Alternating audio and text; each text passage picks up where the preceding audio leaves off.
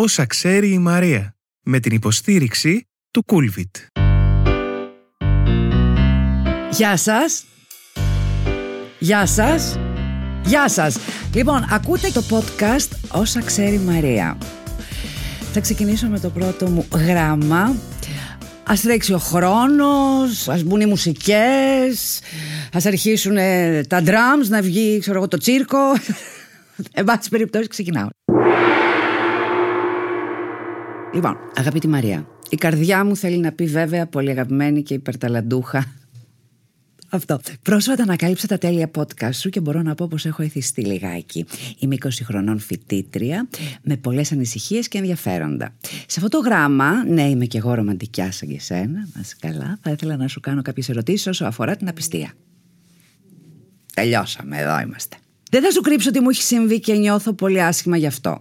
Τι πιστεύεις ότι οδηγεί στην απιστία? Θεωρείς πως συμβάλλουν και τα δύο άτομα μια σχέση σε αυτό? Μου έχει τύχει επίσης ένα χρονικό διάστημα που να είμαι single, δεν άντεξα, θέλω να χρησιμοποιήσω αυτή τη λέξη για ευνόητους λόγους, να είμαι ερωτευμένη, ενθουσιασμένη, με δύο άτομα συγχρόνως και να μην ξέρω ποιο να διαλέξω.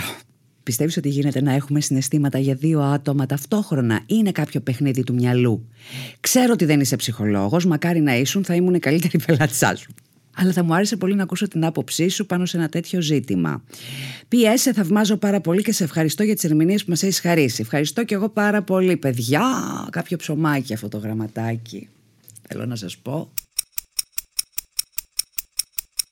Λοιπόν, κορίτσι μου, όπως είπα σε ένα προηγούμενο podcast, δεν υπάρχει άνθρωπος, θεωρώ, που να μην έχει απατηθεί σε αυτή τη ζωή. Πραγματικά, όχι σε όλες τις σχέσεις, τουλάχιστον σε μία. Είσαι βέβαια αρκετά μικρή, είσαι 20 χρονών. Πότε πρόλαβες κι εσύ? Εν πάση περιπτώσει, συμβαίνουν από μικρές ηλικίες. Και εμένα η πρώτη μου ήταν στα 15, οπότε εντάξει.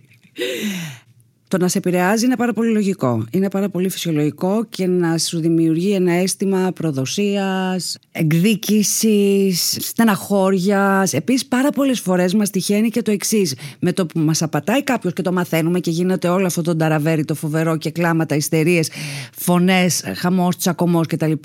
Να νομίζουμε ότι τελικά ήμουν πάρα πολύ ερωτευμένη με αυτόν τον τύπο, εν πάση περιπτώσει, και πω τι μου έκανε. Ενώ κάποιες φορές δεν είμαστε και τα νάσκελα. Απλά όλο αυτό με την απιστία μας στήγει τον εγωισμό μας. Είναι κάτι πολύ δικό μας προσωπικό. Δηλαδή, βάλεται η προσωπικότητά σου. Ξαφνικά παίρνεις μια τέτοια ακύρωση που είναι λογική, γιατί δεν είσαι ο τέλειος άνθρωπος. Κανείς μας δεν είναι ο τέλειος. Πάντα, άμα ψάξουμε κάπου, θα βρούμε κάποιον καλύτερο. Δυστυχώς ή ευτυχώς. Το καλύτερο επίσης είναι πάρα πολύ υποκειμενικό για τον κάθε άνθρωπο. Μπορεί καλύτερο για οποιονδήποτε άντρα να είναι, ξέρω εγώ, το πιο μεγάλο στήθος. Λέω εγώ τώρα ένα παράδειγμα που είναι σύνηθες, θα έλεγε κανείς. Ή κάτι άλλο, ή μπορεί και όντως το καλύτερο να σημαίνει καλύτερο για κάποιον. Δεν ξέρω τι να πω. Πάντως είναι υποκειμενικό. Έχει να κάνει σίγουρα με αυτόν που την έκανε. Δηλαδή δεν φταίς εσύ. Όχι πως δεν οδηγείται το ζευγάρι σε μια απιστία παρέα. Παρέα οδηγείται. Δηλαδή, δεν είναι οπωσδήποτε ότι το φταίξιμο είναι 100% δικό σου, ότι έκανες κάτι κακό, ότι δεν είσαι καλός άνθρωπος, ότι φέρθηκες άσχημα, ότι έπρεπε να έχεις κάνει άλλα νταλόν για να μην σε απατήσει ο φίλος σου. Γιατί μπορεί να τα κάνεις όλα τέλεια και να σε απατήσει ο φίλος σου, γιατί απλά να θέλει ένα κακό κορίτσι. Λέω εγώ τώρα ένα παράδειγμα. Συμβαίνει αυτό. Όπως εμείς έχουμε ροπήσει τα κακά αγόρια που δεν ξέρουμε γιατί, και τα αγόρια έχουν ροπήσει τα κακά κορίτσια. Ενίοτε. Μπορεί απ' την άλλη να είχατε κάποια προβλήματα, κάποιες διαφωνίες, κάποια θέματα, κάπως να βαρέθηκατε και να ξενοκοίταξε. Μπορεί να είναι σε αυτή τη φάση, να είναι από τους τύπους δηλαδή που να χρειάζονται την προσωπική τους επιβεβαίωση. Γιατί όλα τα αγοράκια χρειάζονται μία επιβεβαίωση. Και επειδή μπορεί να έχει συνηθίσει τη δική σου, να θέλει κάτι παραπάνω. Και μη σου φαίνεται περίεργο αυτό, μιλάω από προσωπική εμπειρία, ετών. Υπάρχουν άντρες οι οποίοι θέλουν πραγματικό pampering και να τους κάνεις τον νόμο, να τους χαϊδέψεις και να τους κάνεις ένα ίγκο μασάζ, γιατί τους πιάνουν αυτές οι κρίσεις. Ποιος είμαι, που πάω, δεν είμαι καλός αυτό που κάνω, θέλω κάτι παραπάνω, τι κάνω με τη ζωή μου, αν θα τα καταφέρω στο πανεπιστήμιο, δεν θα τα καταφέρω στη δουλειά, δεν ξέρω, όλα αυτά αναλόγως στην ηλικία, και θέλουν από δίπλα κάποιον να τους κάνει αέρα τουλάχιστον και να τους κάνει να νιώθουν. αν εσένα δεν είναι το στυλ σου ή το ύφος σου να κάνεις λίγο από μαμά, είναι πάρα πολύ εύκολο να πάει να βρει κάποια που μπορεί να το κάνει αυτό το πράγμα. Θα μου πεις πώς το κατάλαβε. Ξέρεις τι του έδωσε η άλλη. Κάθε γυναίκα προσφέρει διαφορετικά πράγματα. Δεν είμαστε ίδιες. Οπότε γίνεται. Αυτό δεν σημαίνει ότι φταίει 100%. Αυτός μπορεί να ήθελε κάτι παραπάνω, ρε παιδάκι μου. Ο εγωισμός του να ζήταγε κι άλλο κι άλλο κι άλλο. Τώρα υπάρχουν και οι κλασικές περιπτώσεις που φτάνει και δύο. Δεν συνεννοιόμαστε, δεν πολύ κάνουμε σεξ, λίγο βαριόμαστε αν είμαστε μαζί, κάτι δεν λειτουργεί. Γίνεται αυτό το πράγμα, λίγο έχει κολοκάτσει, να πω έτσι πολύ ευγενικά, αυτή η σχέση και θες κάτι καινούριο να αναζωογονηθείς. Το πολύ απλό, το οποίο θεωρώ ότι είναι και το πιο υγιές σε αυτή την περίπτωση, ας πούμε, να συμβεί. Που καταλήγει κάποιος να πατήσει κάποιον. Όταν το μαθαίνεις μετά, εκεί που ήσουν αραχτής στον καναπέ και έλεγες πώς το βαριέμαι αυτόν, ρε παιδάκι μου, και πάλι τα ίδια θα κάνουμε και δεν θα βγούμε και δεν έχουμε λεφτά, ή βαριέμαι και το σεξ, ξέρω εγώ τι, ξαφνικά με το που το μαθαίνεις. Τι να πω, έρωτας στη ζωής σου γίνεται. Γιατί σε βάλει προσωπικά και παίρνεις αυτή την απόρριψη, ας πούμε, και λες εγώ δεν είμαι καλή και πώς πήγε με άλλη και τόσο καιρό δεν μπορώ να φανταστώ ότι μπορεί να κάνει σεξ με κάποια άλλη και όχι με μένα, ή πώς έρχεται σπίτι, ας πούμε, και κάνει ότι δεν συμβαίνει τίποτα ενώ σκέφτεται μια άλλη. Σου περνάνε όλα αυτά από το μυαλό και όλο αυτό το πράγμα σε καταβάλει πάρα πολύ και αισθάνεσαι ότι τον θες δικό σου πίσω, να τον ξανακατακτήσεις, Αλλά αυτό δεν είναι έρωτας, να σε ενημερώσω λιγάκι. Είναι εγωισμός. Είναι αυτό το σύνδρομο της κτήσης, το οποίο δεν υπάρχει. Κανείς δεν είναι δικός μας, κανείς δεν θα μείνει για πάντα δικός μας, ούτε καν τα παιδιά μας. Οπότε είναι πολύ μεγάλη κουβέντα αυτή που θα πω, αλλά ξεκόλα. Πολύ δύσκολο ότι είπες τώρα, κορίτσι μου, και εσύ θα μου πεις, έχεις δίκιο. Είναι πάρα πολύ δύσκολο πώς ξεπερνιέται μια απιστία. Θα σου πω κανένα δύο τρόπους. Ο ένας είναι με δική σου απιστία. Ωραία, συμβουλές δίνεις τώρα, κορίτσι, πολύ καλή είμαι σε αυτά. Ο μόνος τρόπος για να ξεπεράσει έναν έρωτα είναι με άλλο έρωτα. Θα μου πεις, αν πάω κι εγώ με κάποιον άλλον και δεν το θέλω και δεν αυτό. Αν δεν το έχεις μέσα σου αυτό να πειραματιστείς με κάτι καινούριο, μπορεί να νιώσεις μετά και σαν σκουπίδι. Συμβαίνει και αυτό. Αλλά η απιστία για τον καθένα φτάνει μέχρι κάποιος όριο. Εσένα η απιστία σου μπορεί να βγεις έξω να φλερτάρεις. Να βγεις έξω να φας ένα ωραίο φαγητό. Άντε να δώσεις και ένα φιλί. Λέω, και αυτό μια χαρά απιστία είναι. Με το μυαλό γίνεται όλη η φάση. Άμα εγώ σκέφτομαι άλλον και είμαι μάλλον, κάτι δεν λειτουργεί, νιώθω. Ο καθένας με τον τρόπο που μπορεί. Τώρα, από ό,τι έχω καταλάβει, είσαι χωρισμένη ή δεν κατάλαβα καλά. Αλλά τι θεωρείς ότι οδηγείς στην απιστία. Επειδή η σχέση δεν είναι ένας, είναι δύο και είναι δρό, αντιδρό. Μεταξύ σας γίνεται όλο αυτό το λησβερίσι. Δεν μπορεί 100% να φταίει μόνο ένας. Κάποιο χεράκι έχεις βάλει και εσύ, κάτι έχεις κάνει που δεν το έχεις καταλάβει. Όχι επί τούτου εννοώ. Αυτά γίνονται κατά λάθος. Ερήμην που λέμε. Η απιστία είναι ένα πολύ τεράστιο κεφάλαιο. Δεν ξεπερνιέται εύκολα. Τώρα μιλάμε και ψέματα. Αν έχεις έντονο το αίσθημα του εγωισμού, σε μένα το έκανα αυτό το πράγμα, καήκαμε. Μπορεί να συμβεί στον καθένα. Δηλαδή, νομίζω και στον Brad Pitt. Πώς να σας πω. Δεν έχει να κάνει με την εμφάνιση, δεν έχει να κάνει με την ικανότητα. Έχει να κάνει με χημεία και έχει να κάνει με το πώς ταιριάζω εγώ μαζί σου και πώς εμφανίζεται ένας άνθρωπος ο οποίος μπορεί να είναι εμφανισιακά πολύ χειρότερος από μένα και να σου δίνει κάτι, να έχει μια προσωπικότητα που να μην το έχεις εσύ που να είσαι 2 μέτρα, ξέρω εγώ τι. Οπότε αυτά δεν έχουν στεγανά. Είναι λίγο ρευστό όλο το πράγμα.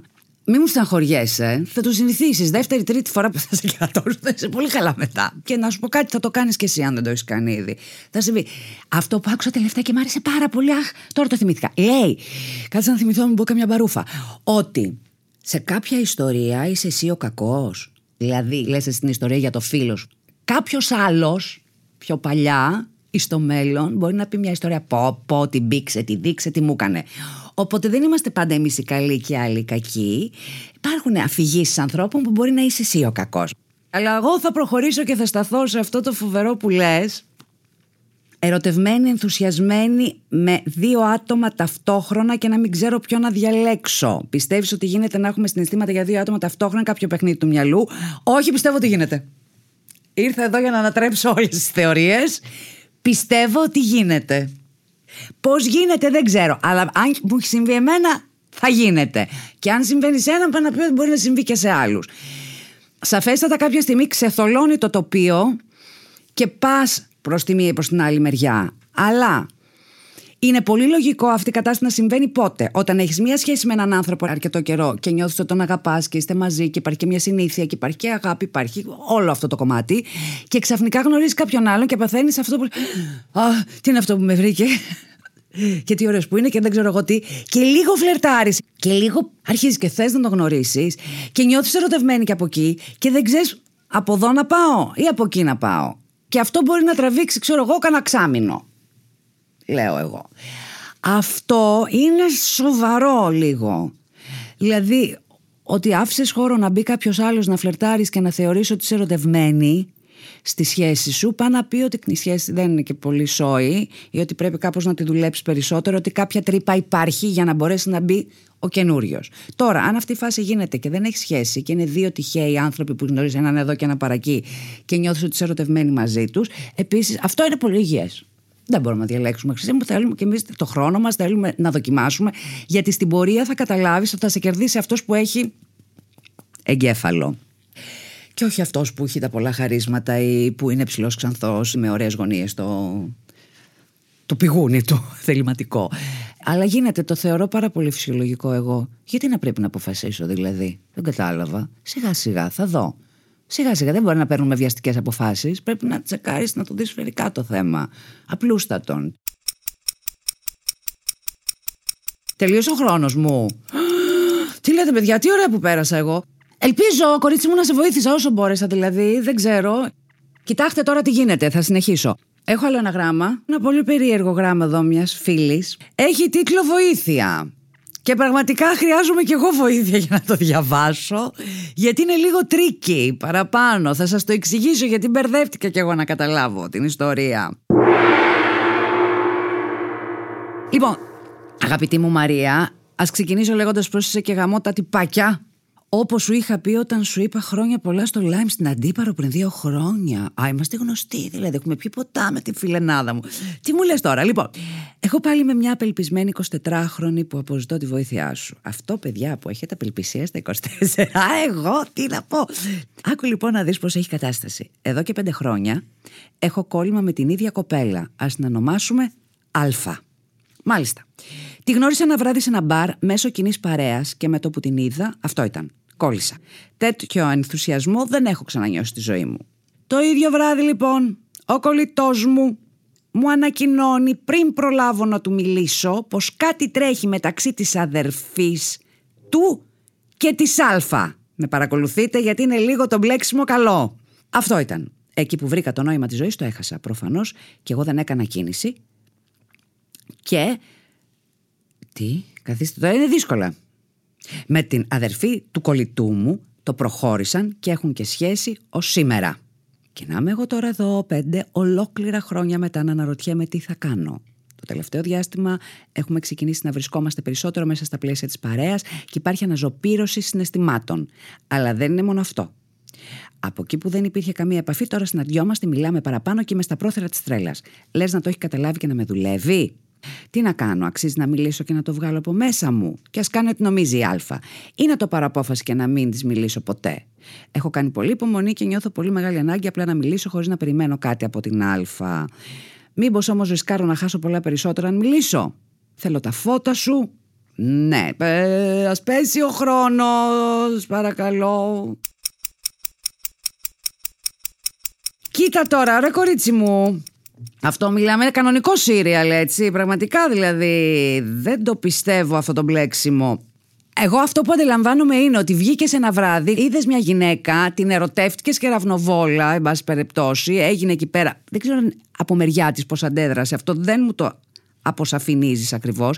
Και στα καπάκια μαθαίνεις ότι είναι κοπέλα της αδερφής του κολλητού σου. Οπότε αυτόματα δεν μπορείς να κάνεις κάποια κίνηση. Αυτό είναι όλο το story και είσαι κολλημένη 5 χρόνια. 5 χρόνια!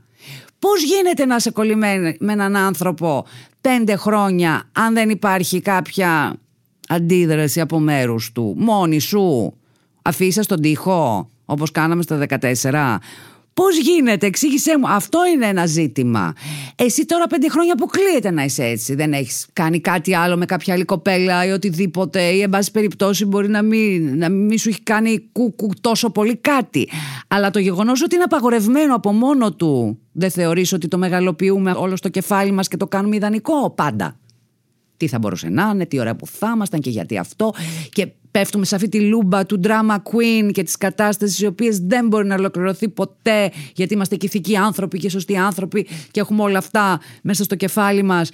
Και από τη στιγμή που εκτιμάς τον κολλητό σου κτλ., το θεωρείς προσωπική, ας πούμε, πώς να το πω ευγενικά, προσωπική πιτσικουλιά να του κάνεις. Θέλω να σε ενημερώσω ότι ο κολλητός σου είναι ο κολλητός σου. Η αδερφή του δεν είναι κολλητή σου αφενός, έτσι. Τέτοια πράγματα συμβαίνουν στη ζωή πολύ συχνά. Και θα σου πω ότι από την εμπειρία μου, για να μην ξανοιχτώ κι εγώ πάρα πολύ, από την εμπειρία μου θα σου πω το εξής. Αν θέλω κάτι να γίνει πάρα πολύ και εμπλέκονται άνθρωποι οι οποίοι μπορεί να είναι γνωστοί ή μη γνωστοί, παράπλευρα γνωστοί, μέσα στα πλαίσια κάποιας παρέας, κάτι που δεν θέλω να μαθευτεί και να μην γίνουμε χάλια, φροντίζω να μην μαθευτεί. Δεν ξέρω αν με καταλαβαίνεις τι εννοώ. Το οποίο συμβαίνει. Δηλαδή, αν δεν πας εσύ ως ανδροχωρίστρα, το λέμε, εν πάση περιπτώσει, να χωρίσεις το ζευγάρι και πας να ικανοποιήσεις, ας πούμε, τη φαντασίωσή σου ή τον ερωτά σου, δεν νομίζω ότι κανείς μπορεί να σου πει κάτι, αν είσαι πολύ ξεκάθαρη σε αυτό. Τώρα, αν θες και τη σχέση, θες και όλο το κομμάτι. Θες να το προσπαθήσεις? Ναι, σαφέστατα μπορείς να κάνεις μια ερωτική εξομολόγηση. Από ό,τι έχω καταλάβει, τελευταία φοριέται πάρα πολύ έντονα και πάρα πολλά κορίτσια, και πολύ χαίρομαι γι' αυτό, λένε τα συναισθήματά τους δυνατά. Και καλά κάνετε. Να το βγάλετε από μέσα σας, γιατί να έχετε μόνο εσείς το θέμα. Είναι μεταφορά του θέματος. Από τη στιγμή δηλαδή που δεν περιμένεις κάτι να γίνει, απλά θες να το βγάλεις από μέσα σου, είναι αρκετά εγωιστικό. Θα σου πετάξω τον μπαλάκι δηλαδή, κάνεις αυτή τη στιγμή. Το οποίο μπορεί να έχει και την πλάκα του. Μπορεί όμως και να είναι αρκετά σοβαρό υπό την έννοια ότι για να είσαι τόσο σίγουρη και να θες να πας να πεις πώς νιώθεις, μάλλον έχεις καταλάβει ότι και από εκεί πέρα μπορεί να παίζει κάποιο βλέφαρο. Λέω εγώ τώρα. Δεν μπορεί να είναι τελείως αδιάφορη και εσύ να χτυπιέσαι στα πατώματα 5 χρόνια. Γιατί? Τι έχει πια αυτή η κοπέλα? Την ξέρεις εντωμεταξύ? Ξέρεις αν είναι ωραίος τύπος? Πόση παρέα κάνετε? Αυτό που λες αναζωπήρωση τον τελευταίο καιρό που βγαίνετε, η αναζωπήρωση δεν μπορεί να είναι μόνο από σένα. Πώς θα πάρεις φόρα εσύ να κάνεις κάτι? Πρέπει μάλλον να σε έχει τσιγκλίσει λίγο. Θελημένα, αθελάτης, δεν ξέρω τι σχέση έχεις εντωμεταξύ με την αδερφή του κολλητού, και αν είναι φίλη σου ή όχι, και αν αυτό θεωρείται, ας πούμε, άσχημο να το κάνεις. Επίσης μπορεί να μην το μάθει ποτέ και να ικανοποιηθείς και εσύ και η άλλη κοπέλα χωρίς να το κάνετε βούκινο. Τώρα δεν είναι καλό αυτό που προτείνω εγώ, βέβαια. Δεν είναι πάρα πολύ κόσμιο, πώς να το πω. Δεν μπορώ να προτρέψω κάποιον να κάνει κάτι τέτοιο, δεν θα ήθελα δηλαδή, αλλά σου λέω τις μπορεί να συμβεί. Εμπλέκονται πάρα πολλά πράγματα, μην το δεις έτσι. Μπορείς να είσαι πάρα πολύ ξεκάθαρη και να πεις πώς νιώθεις και να τελειώσει αυτό το πράγμα. Γιατί χτυπιέσαι 5 χρόνια, είναι δυνατόν?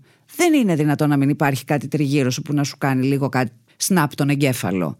Νομίζω ότι είναι και λίγο προσωπικό κόλλημα και λίγο πείσμα. Όχι, εγώ αυτή θέλω. Μπρά, δεν μπορείς να την έχεις. Όχι, εγώ αυτή θέλω. Εντάξει, να καταλαβαίνω και τι είναι ο κεραυνοβόλος έρωτας. Είναι πάρα πολύ άτιμο πράγμα, ρε παιδάκι μου, αυτό όταν συμβαίνει. Αλλά μπορείς να είσαι πιο τιμία και να κάνεις την ερωτική σου εξομολόγηση, να πεις πώς αισθάνεσαι και να περιμένεις κίνηση από εκεί. Θεωρείς ότι έστω ότι η κοπέλα αυτή γουστάρει επίσης εσένα πολύ, τόσο ώστε να αφήσει τη σχέση της για να είναι μαζί σου, θα νιώσεις καλύτερα? Γιατί αυτό θα μαθευτεί.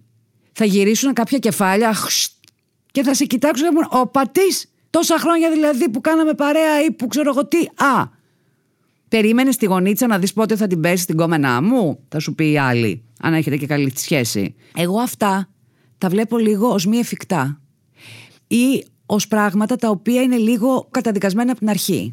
Γιατί κοίταξε να δεις, οι σχέσεις που ξεκινάνε με τέτοιο τρόπο, δηλαδή από κέρατο, πώς θεωρείς ότι τελειώνουνε? Αντίστοιχα, με κέρατο. Δηλαδή είναι μια περίεργη αρχή αυτό το πράγμα. Απ' την άλλη δεν μπορώ να σου πω όχι, μην το κάνεις. Δεν είναι δυνατόν να σου πω κάτι, γιατί δεν έχει να κάνει με την ηθική. Το συναίσθημα δεν έχει λογική. Τα λες στον εαυτό σου, τα καταλαβαίνεις και μετά λες, σκασίλα μου, εγώ τον θέλω αυτόν τον άνθρωπο. Θα προσπαθήσω να τον έχω όπως μπορώ.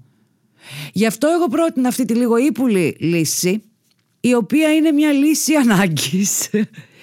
Ο καθένας κάνει ό,τι θέλει στο σπίτι του και δεν μαθεύεται ποτέ τίποτα, και μήπως φύγει και όλο αυτό το άχτι και τελειώσει. Γιατί ξέρω σχέσεις οι οποίες με τούτα και με εκείνα τραβάνε χρόνια έτσι. Κρυφά, αυτό, με τον κόσμο τους κοιτάς με μισό μάτι. Και επίσης, ξέρεις, εγώ πιστεύω λίγο στις ενέργειες. Πόση κατάρα θα φάτε, πιστεύετε? Πολύ. Πολύ.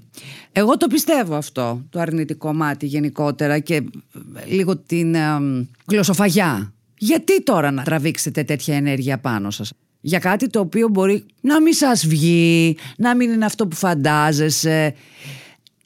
Θα σου πω το εξής. Η εμπειρία μου λέει, πω Χριστέ μου, πια τι δεν έχω ζήσει εγώ, τελείως. Ο Μαθουσάλας μου έχει περάσει τα πάντα. Όσες φορές έχω κυνηγήσει άντρα και έχω πει όχι τον θέλω, όχι και αυτόν θέλω, και για κάποιο λόγο αυτός είναι λίγο πιο παγωμένος ή είναι με άλλη κοπέλα ή δεν έχει κάτσει το timing. Ξέρεις πως έχω επιμείνει? Δεν καταλαβαίνεις. Όταν έχει φτάσει στο διατάφτα, έχω καταλάβει γιατί το σύμπαν δεν ήθελε και με απέτρεπε να είμαι με τον συγκεκριμένο άνθρωπο. Και δεν το έχω πάθει μία, το έχω πάθει κανένα 2-3. Τίποτα, έφυγα τρέχοντας. Νιώθω ότι υπάρχει λόγος, αλλιώς το timing θα ήταν αυτό που έπρεπε να είναι μεταξύ σας. Να σου πω ότι εγώ πιστεύω πάρα πολύ στο σύμπαν και στο timing, και πιστεύω ότι όταν είναι κάτι να γίνει θα γίνει. Επίσης πιστεύω πάρα πολύ, και εγώ είμαι πάρα πολύ drama queen και βλέπω όλες τις ρομαντικές κομμεντί. Εκεί τελειώνουν ωραία αυτά. Γιατί δεν βλέπουμε το παρακάτω. Και όπως άκουσα και σε μια πάρα πολύ ωραία σειρά, τα 3 πρώτα χρόνια δεν θεωρούνται σχέση, θεωρούνται ρομαντική κομμεντί. Μετά αρχίζει η σχέση. Στη ρομαντική κομμεντή ξέρουμε τι γίνεται. Γράφεις στο τέλος τα γράμματα. Εδώ είμαι ρομαντικιά, όσο και αν σας φαίνεται περίεργο, με ένα κοινικό τρόπο. Τελείωσε ο χρόνος. Ελπίζω να σε βοήθησα και να λύσα αυτό το φοβερό έτσι, γόρδιο σεσμό. Τι είναι αυτό, παιδιά, τι πράγματα γίνονται? Παιδιά μου, στείλτε μου τα γράμματά σας, να λύσω κι άλλα προβλήματα. Φέρτε μου κι άλλα, θέλω κι άλλα. Να είστε καλά μέχρι την επόμενη φορά. Σας φιλώ. Τελεία. Να είστε καλά. Ακούσατε τη Μαρία Σολωμού στο Όσα Ξέρει Μαρία. Μια μεγάλη αγκαλιά από μακριά σε όλους σας. Σας φιλώ πολύ πολύ πολύ. Μπορείτε να μου στείλετε τα γράμματά σας στο maria.solomu@po.gr και στο Instagram μου αν θέλετε, maria.solomu_official. Και αν θέλετε να ακούσετε και άλλα podcast, μπορείτε να μπείτε στο pod.gr, Spotify, Apple Podcast, Google Play Music ή σε όποια εφαρμογή ακούτε podcast από το κινητό σας. Cool Beat. Επιθυμία για ζωή. Χωρίς συντηρητικά και τεχνητά αρώματα. Χωρίς προσθήκη ζάχαρης. Χωρίς γλουτένι. Με ελάχιστες θερμίδες. Σε 3 υπέροχες γεύσεις. Cool Beat Sport. Με γεύση ανανά, blueberry και passion fruit. Cool Beat Balance. Με γεύση μάγκο, γουάβα και ακτινίδιο. Cool Beat Active. Με γεύση πορτοκάλι, κίτρο και άρωμα κουφοξυλιάς. Cool Beat. Επιθυμία για ζωή.